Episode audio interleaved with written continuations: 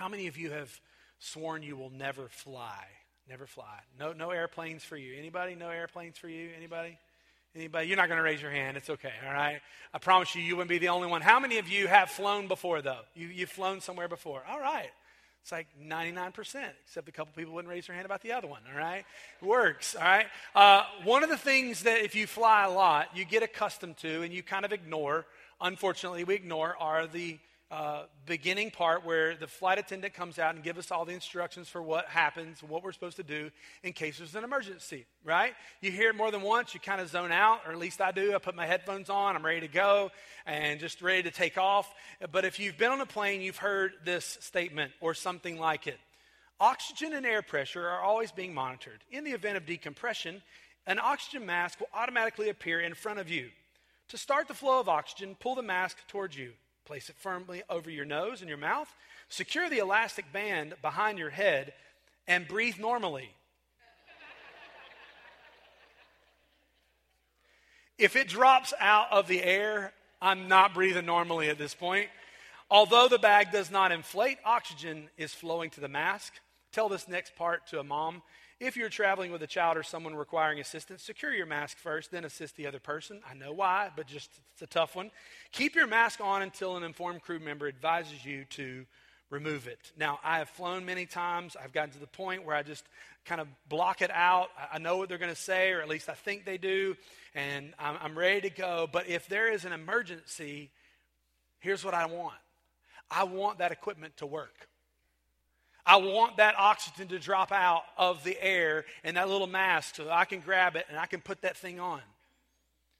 Oxygen mask would drop, my blood pressure would skyrocket, right? And so would yours. And I want the benefit of the oxygen when I need it in the emergency, but not a moment before, do you? You don't want that to drop in case you absolutely must have it. One pastor said this Prayer for many people is like an oxygen mask. We're glad it's available. You're not quite sure how to use it. And you hope that in an emergency, you will suddenly be an expert at it. Because many of us, our prayer lives do catapult into existence in the middle of tragedy, in the middle of change, in the middle of suffering, in the middle of tragedies. We jump to that. Now, we've been walking through these words from the hill in Matthew chapter 5 through 7, the Sermon on the Mount. We've been walking through this for quite some time. We might finish it before the end of the year. Uh, we're going to keep on pressing forward.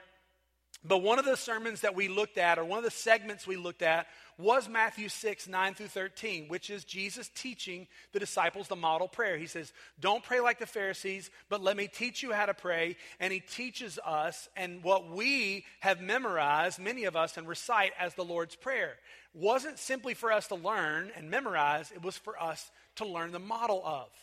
And one of the things we said several weeks ago as we looked at the, the teaching of the Lord's Prayer is that the bottom line is Jesus was teaching kingdom prayers by kingdom people. He was saying, let's pray some kingdom prayers. Your will be done on earth as it is in heaven. If that's not a big prayer request, I don't know what is. You do your will on this earth as you would desire for it to happen in heaven. They're kingdom prayers by kingdom people.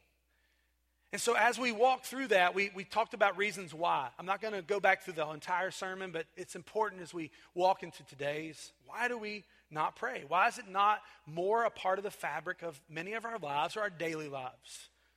Quite honestly, the practice of prayer is simply not taught. We misunderstand the concept, it's for emergency purposes, it's emergency need based. Another reasons why some don't pray is prayer seems mysterious. Therefore, it's, it's unattainable. How, how do we do that? I'm not sure. I'm a little confused by it. One of the reasons why people don't pray, and I say is maybe the top of the list, is we've prayed before and we didn't get the answer that we prayed for. We've prayed for healing, it didn't happen the way we expected. We prayed for this to move and it didn't move. We prayed for this to take place. And so we say, you know what? If God's not going to answer that one, then I just want to offer any of them. But today, in light of Jesus' teaching on the Lord's Prayer, he continues to remind us to come to him as a heavenly father And so, Matthew chapter 7, we're going to be in Matthew chapter 7, verse 7 through 11. We're also going to be in Luke chapter 11. One of the beautiful things that we have sometimes in the Gospels is we have Matthew, Mark, or Luke um, are giving us their eyewitness of, of a moment, and you'll hear a varying, an additional pieces of information to add to the teaching. And so this morning, I think it's important to merge these two, uh, if we can, of Matthew chapter 7 and Luke 11, because Jesus gives some extra examples in Luke 11 that he doesn't give, that we don't have in Matthew 7. But Matthew 7, familiar to many of us. Ask, actually, let's read this together. Ask, and it will be given to you. Seek, and you will find. Knock, and it will be open to you. For everyone who asks receives, and the one who seeks finds, and to the one who knocks it will be open. Pretty familiar? Not something that we would go, man, I've never heard that before. Maybe if you're brand new to church, that might be the case. But this teaching here, you can even put in an acronym today at the beginning ask, ask, seek, knock beautifully, just all three of those acronym ask, seek, knock. And Jesus walks through, and as a reminder here, we're going to go back and look at ask, seek, and knock for just a moment. But what Jesus then does is he gives a common sense example of this teaching. Verse 9 through 11, he says, Or which one of you, if his son asks him for bread, will give him a stone? Or if he asks for a fish, will give him a serpent? If you then, who are evil, know how to give good gifts to your children, how much more will your Father who is in heaven give good things to those who ask him? Now, Jesus again speaks to God. I want us to keep seeing this as we walk through the Sermon on the Mount. It's going to be so important. Remember, the disciples are hearing this for the first time on a hillside. Jesus is teaching, giving this massive amount of instruction. Now, for the next couple years, they may put some of this in the back of their minds because Jesus is going to be with them. He's going to be walking with them. But in a couple of years, Jesus Christ is going to be crucified. He's going to be buried. He's going to be raised from the dead. And then, not long after that, he's going to ascend into heaven, leaving the Holy Spirit in each of their lives but they've been walking with Jesus, and now he's going to be gone, and they've been charged to take the message of Jesus throughout the world. They were going to need to know how to ask, seek, and knock. These are imperative teachings. They were going to need to know how to not judge, how to not give way to anger in their lives. These are all practical teachings that are made all the more practical after the resurrection of Jesus.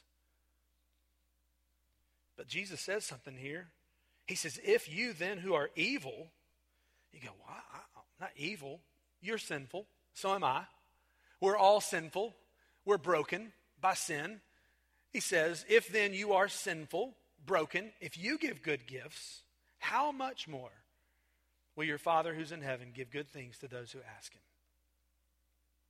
A dad with a three year old son had just gone through the routines of getting the child to bed. If you've ever tried to get a three year old to bed. I don't know if you have routines. When our kids were little, we, we had routines, but every once in a while, there's one of those nights where the kid just, just, you know, the child just wouldn't go to sleep, right?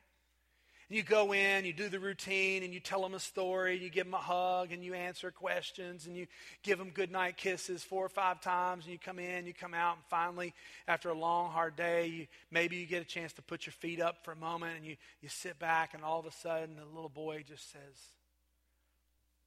Dad, could I have a drink of water? And you, and all your parental wisdom, you say, Son, grandchild, whoever the child is, just, just go to sleep. Real calmly, right? First time. Second time, a few minutes later, a little bit louder. Dad, can, can I have a drink of water? Son, I said, Be quiet and go to sleep. A little bit more stern that time, aren't we? A few minutes later, there's silence. Daddy, please give me water. And the dad just realizes it's not getting anywhere, so I'm not sure of your form of discipline, but in my house it would have sounded something like this Son, if you make one more peep out of that room, I'm going to come spank you. You could hear a pin drop in that moment, couldn't you? But then, as the story goes, then the dad heard Dad, when you come in here to spank me, could you bring me some water?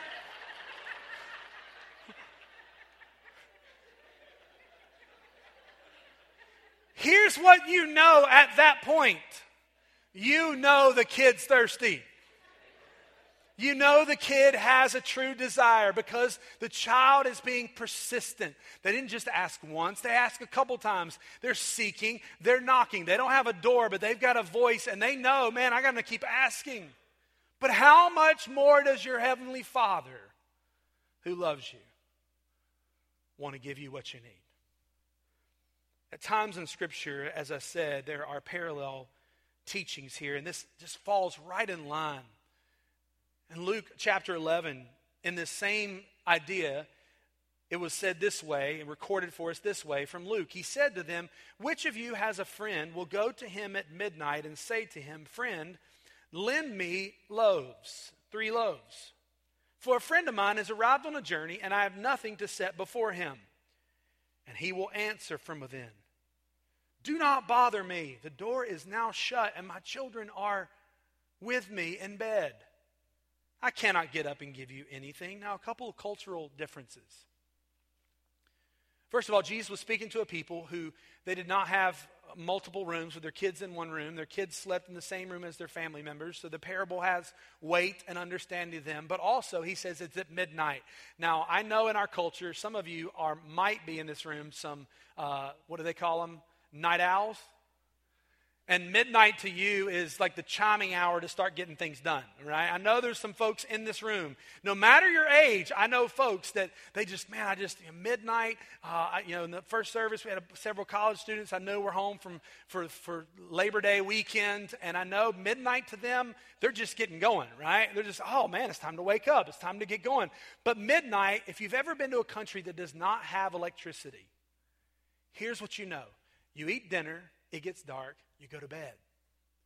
And so midnight rolls around, it is late and you are deep in sleep. And Jesus says, a friend comes to a friend's house and knocks on his door at midnight and says, Can you help me out? I, have got a friend who showed up and I have nothing to give him. The guy says, My kids are in bed with me. You're going to wake everybody in the house up. I tell you, verse 8, though he will not get up and give him anything because he is his friend, Yet, because of his impudence, now this is a very strong word. He says he's not getting up because he's friend. He's getting up because this guy will not stop. He's not getting up because he goes, Oh, you're my buddy. I'm going to go get you a couple loaves of bread. Go take him to your friend. He's not, he's getting up because this guy's driving him crazy. That's impudence. It's audacity. It is boldness. He will rise and he will give him whatever he needs. Verse 9, and I tell you, ask and it will be given to you, seek and you will find, knock and it will be open to you. For everyone who asks receives, and the one who seeks finds, and the one who knocks it will be opened. This morning, as we walk through this, I want to ask you to do something I didn't do in the first service. I want to ask you to do something this morning as we're thinking through this. There's times when I'll sit down across from somebody or at a group at a table and I'll ask, you know, what's a prayer request that you have going on in your life? And, and inevitably somebody will say, well, I just, I don't have much going on right now. Can I ask you this morning to not give me a Sunday school reply to this message? That's what I call a Sunday school answer. Somebody asks you something in Sunday school when you were young, and you, they say they expect a reply, and every answer is Jesus, right? And you're always right. You get it right every time. This morning, I, I want you to push past that you're sitting in church, that the pastor's preaching, and I want you to really evaluate in your life right now what is my need? And don't tell me you don't have one. Please, I've got them. You, you may have a spiritual need, an emotional need, a physical need. And I want you to begin thinking about that thing through the lens of this verse this morning. Because my hope is that if we will think of that thing or that person or that moment or that upcoming moment, if we'll think of that thing now on the front end, we can lay this blanket of teaching on top of that for you this morning, for me. But please don't say, Pastor, I, I don't have many prayer requests right now. Yes, you do. Yes, you do. You have needs. You have family members who do not know Christ. You have children who are far from the Lord. You have family members who are sick. You have neighbors who are distant from you from, for whatever reasons. You have brokenness in finances. You have worries of bills. You have worries of retirement. You, you have them. So let's put that in front of us as we look at this. Ask, seek, knock. Asking implies urgency. Let's look at these three. Asking implies urgency.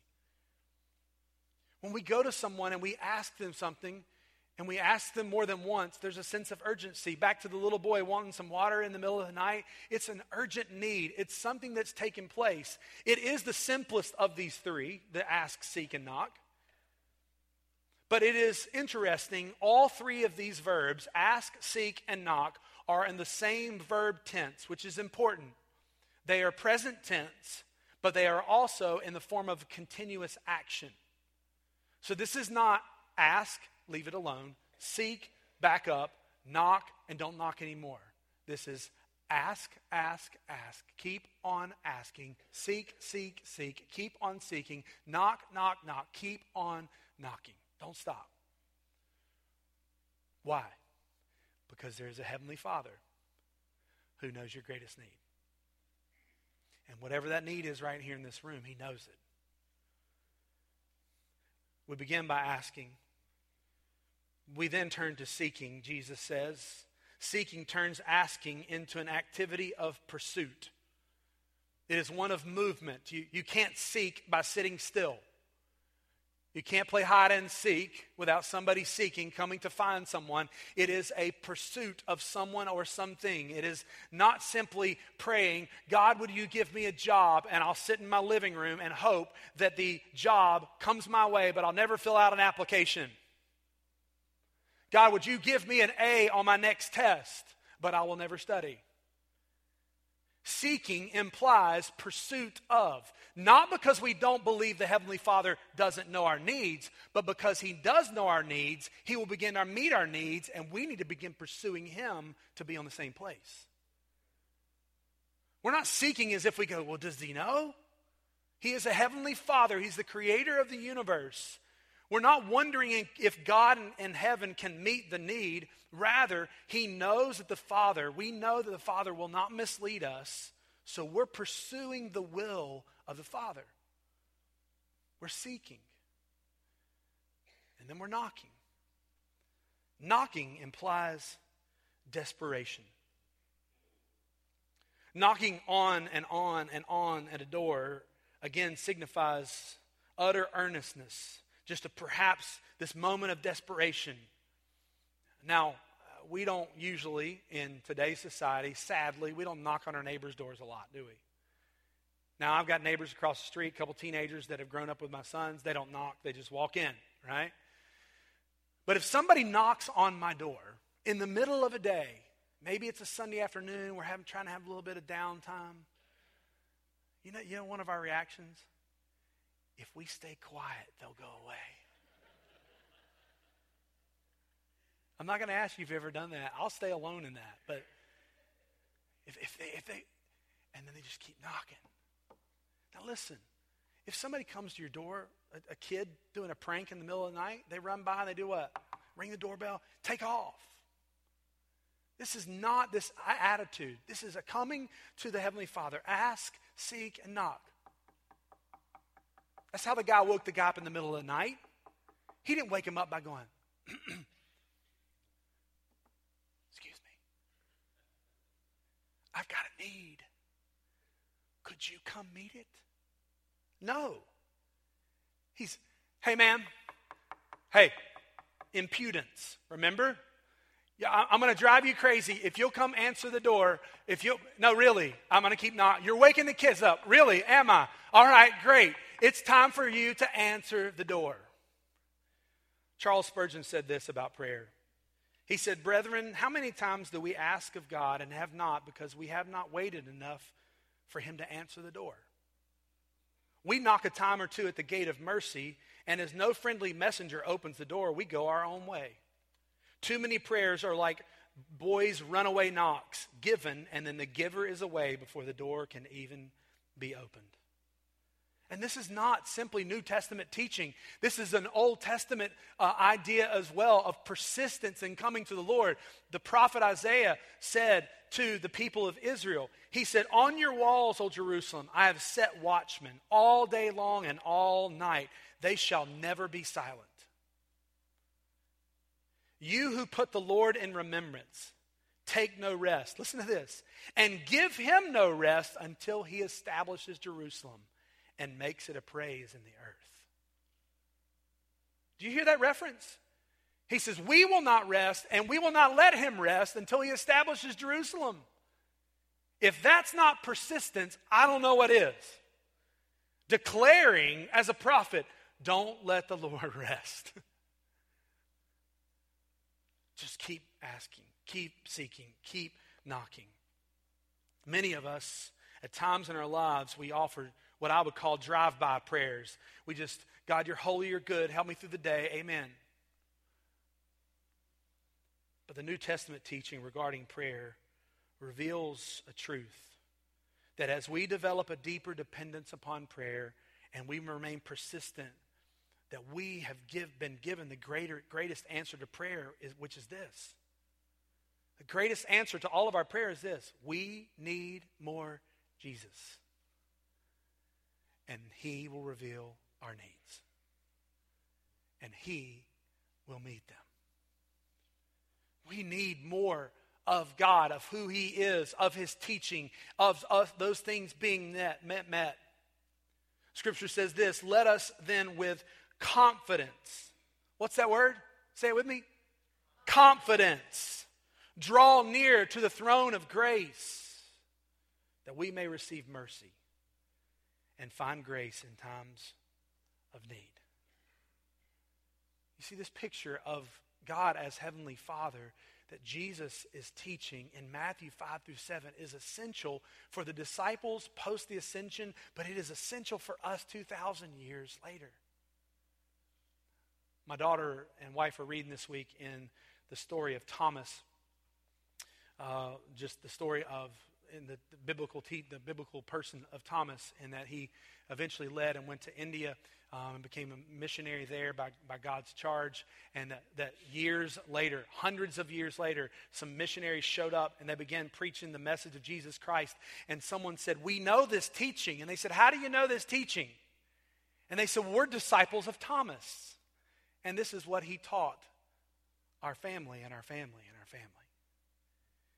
Do you believe Thomas or Paul or Matthew or Peter, in the middle of their persecution, in the middle of their lives of taking the gospel, found themselves alone?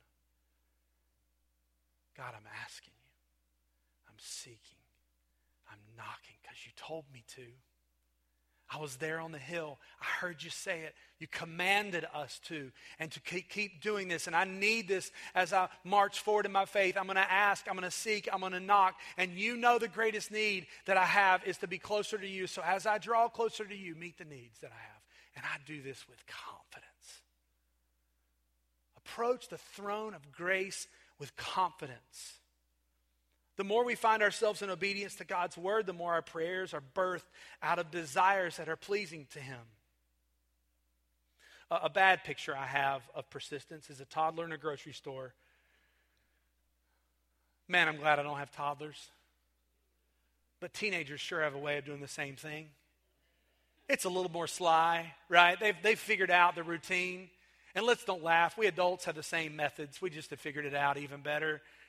But a three year old, you've seen it, you've experienced it. All these wonderful things that are $2 or less that are placed at eye level of a three year old. And for some reason, in some moment of insanity, you thought it was a good idea to let them walk through the last little bit of the store. No, keep them strapped in. Just keep them strapped in, all right?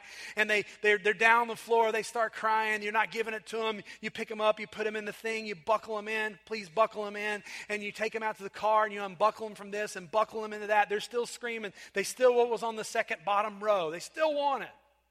But you, as a parent, know what's best.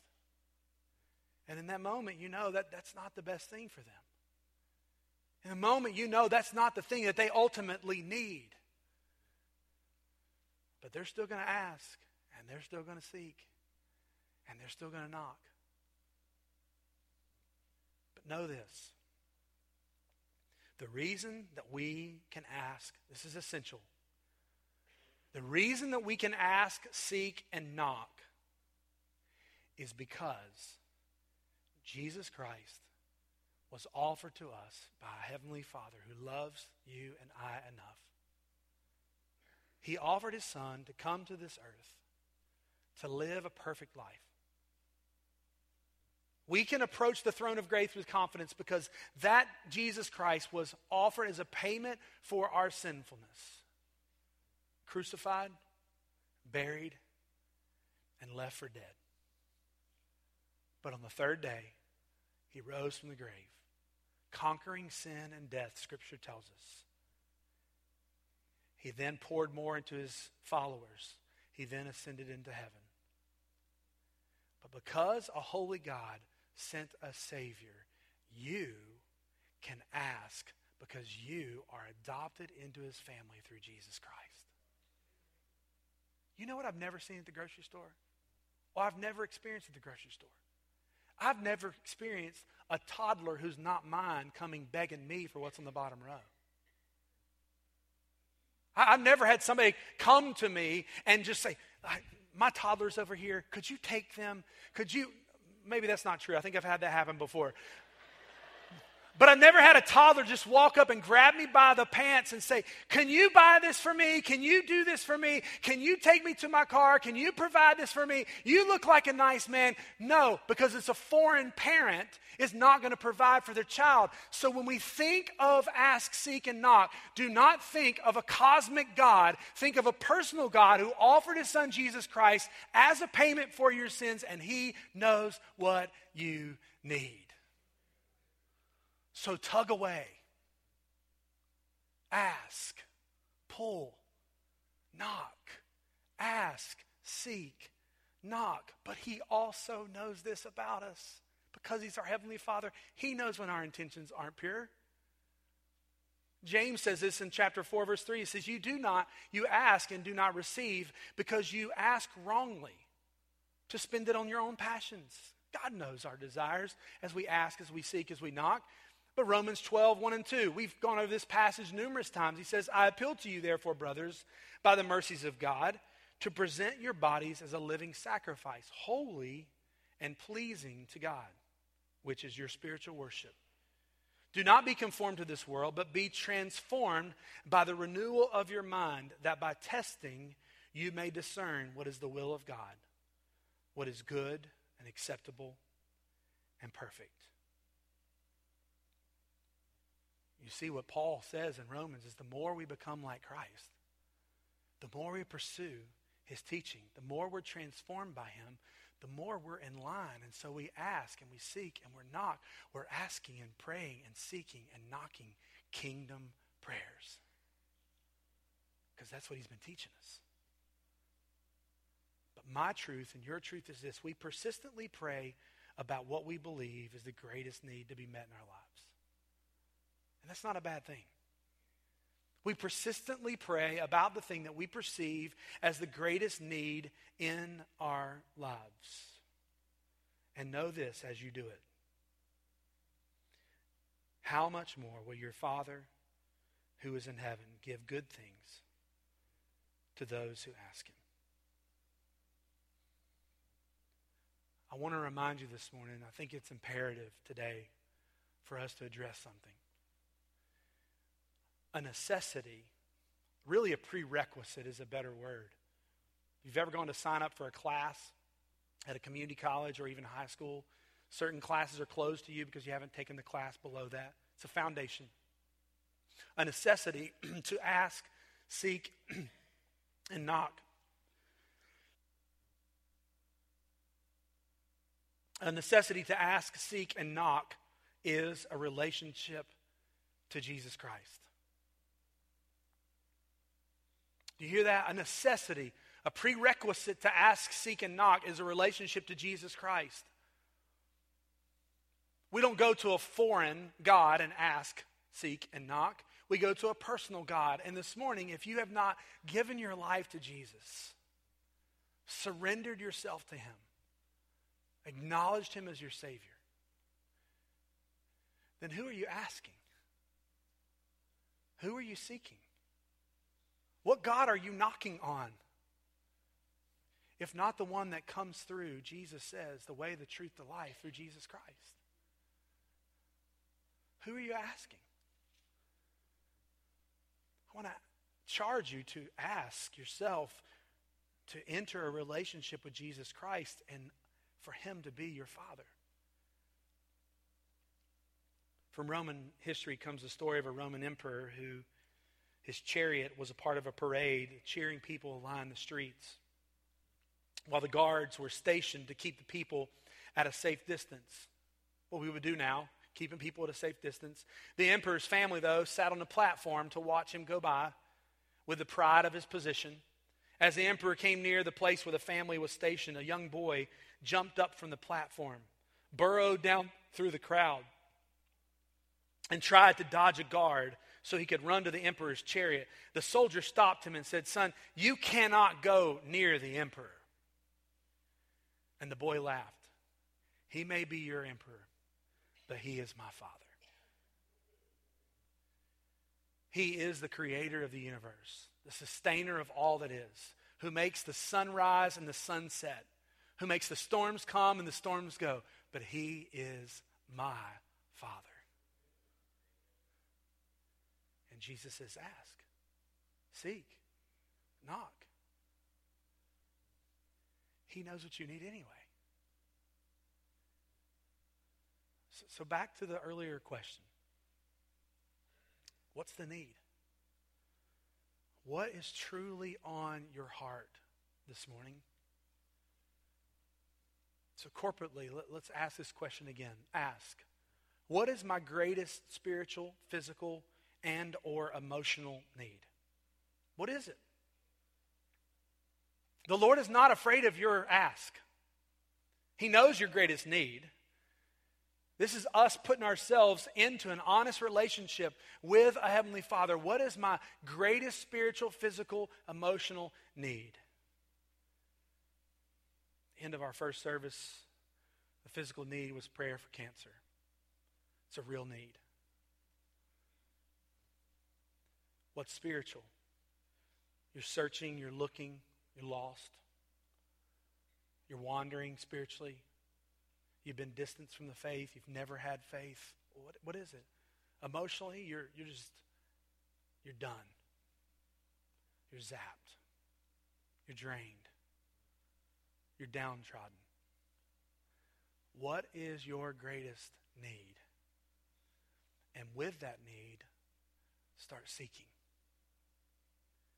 But not simply to say, Lord, here's my need, here it is. But then begin to seek what role do I need to play to align myself to his answer? This is so important. Romans 12, 1 and 2 talks about us conforming to the things of the Lord, to drawing into who he is. Yes, the Lord knows and at, we may ask and seek, and the Lord provides, but at times we've got to be aligned to be ready to prepare for it, don't we? We've got to seek. Does it mean we've got to align ourselves by becoming a student of His Word? We've never been. Does it mean we've got to be a part of a Sunday school group? Does it mean we need to be a part of fellowship, even of a choir? Yeah. Being a part of fellowship of believers. Does it mean making yourself a, a member here by saying, man, I, I, just, I need to align myself. I've got church hurt and I got to align myself and this is tough. What role can I play to align myself to your answer? God, I'm praying. What role do I need to play to align myself to your answer? And knock. Boldly, persistently plead for God to reveal these things to you.